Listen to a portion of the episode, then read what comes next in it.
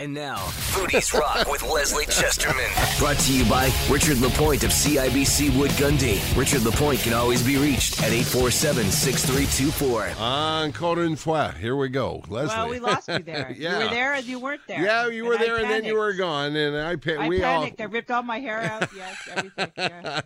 all. All What a right. way to wake up. You're I was like, back now. So I said, uh, oh boy, creme brulee for breakfast. But I, as usual, we're steering you off topic because this morning you want That's to talk. You want to talk about seafood?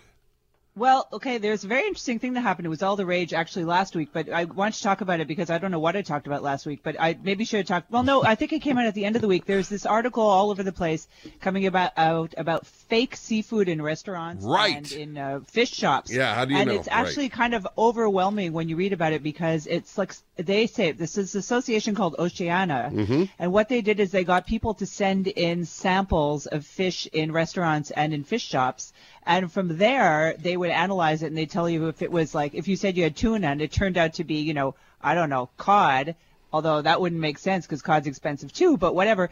Um, then they said, you know, it was misidentified. And Montreal came in second after Victoria for having, Wow. you know, fish that was this fr- fish fraud going on. And it's quite something because 61% is, you know, two out of every three pieces of fish um, there's a lot. There are a few people now saying, "Well, this study is like not well regulated. Those numbers are too high." Because worldwide, it's Los Angeles known to be the city that, with all the tests that are done, that people are getting, you know, fake fish, and that's 30 percent. So Montreal is like 61 percent. They think they're exaggerated, but still, it is a huge problem because, like.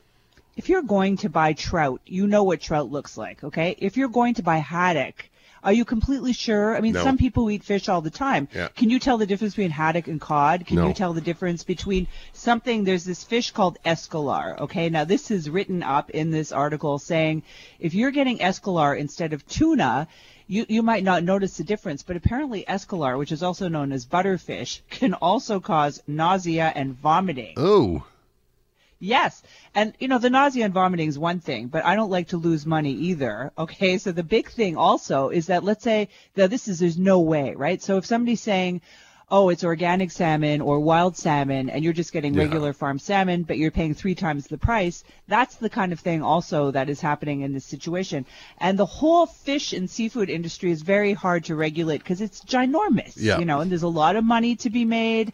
There are a lot of kind of black market things. There are a lot of, you know, and the thing is that the customer is not educated. So the important thing is if you buy a lot of fish or seafood, you really have to go to a good fishmonger. I love the word fishmonger. I like Yeah. to say it all the time, fishmonger. And you really have to ask a lot of questions because another big issue now, there's a big article in the New York Times last week, is shrimp.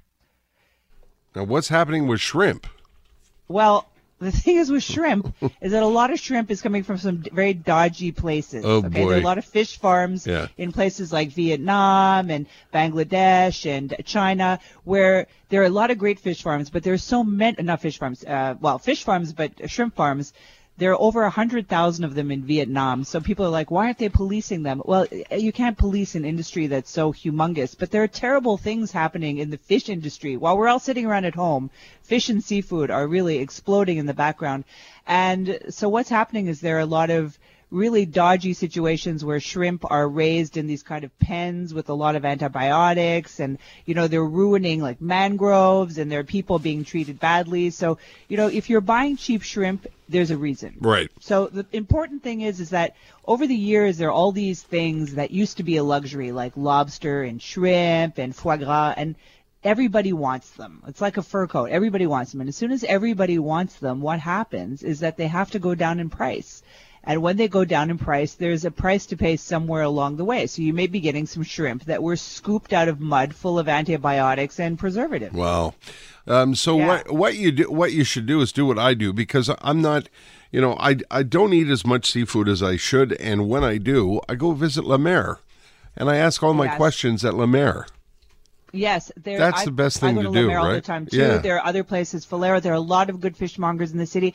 The most important thing in this story is the importance of the customer starting to ask them questions. Right. Because if the customer just blindly pays a lot of money for, or not a lot of money for a really a garbage product, then there's no reason for them to change their ways. But if we start saying, you know, I really want shrimp that is not treated with antibiotics or the, all shrimp is treated with some kind of preservative for sure, or otherwise they get black spots on them apparently. Right. So it's never going to be perfect, perfect unless you can get shrimp right out of the water or really fresh shrimp that you'll pay a lot for. But the thing is, it's very important to ask some questions along the way instead of. Wo- and another thing is, we shouldn't be eating shrimp every, every day. No. We should be treating, eating shrimp and all these things for special occasions. Even things like beef. If we ate less of it and better quality, Yeah. uh, that's the kind of message today: is ask a lot of questions and just don't make it an everyday occurrence. It's So- a special occasion food. What do you do if you're, you know, you're at Provigo and you pick up what looks like, you know, haddock and you're not sure? Do you Right, tru- well, do you, you know, do you yeah. trust them? I mean, it's like you say, it's hard. You, other than standing right next to the boat, it's really hard to regulate. Yes, it, well, yes, and even in the boat. Um, But the, th- yeah, I think it's harder at a place like Provigo. No offense to Provigo, and I know places like Loblaws over the years have made a lot of Yeah. effort about fish and seafood. Yeah. You can look for certain um, certified seafood labels. There's there's three or four of them that you can look for on the side of the package that will say that what you're getting was either you know I don't want to say humanely raised for Yeah. shrimp, but that under good conditions that the people who are raising them were you know kind of fair trade situation. Um, so what you have to do is look for certification and really talk to the fishmonger and ask questions and really look at the side of the package. And even buying organic is better than not. And I know it's expensive, but like I said, you're paying for what you get. Do uh, you have a favorite fish?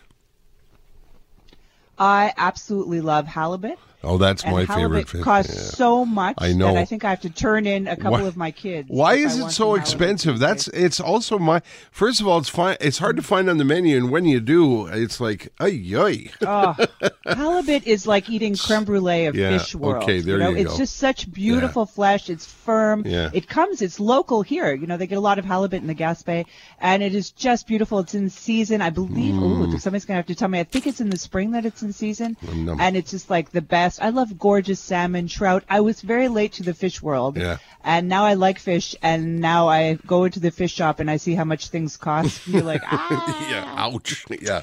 That's why it's important to buy the stuff that's uh, that's that you you should be paying a lot for fish. Honestly, So special occasions and and uh, pony up. Exactly. Okay. All right, Let's Check for the certification. Ask questions. All right, thank you, and uh, we'll talk to you again next week. Sorry about the technical problem there, but no. uh, as usual, you've Blank made. happened. Okay. as they say. okay. All right. Have a good day. See you later.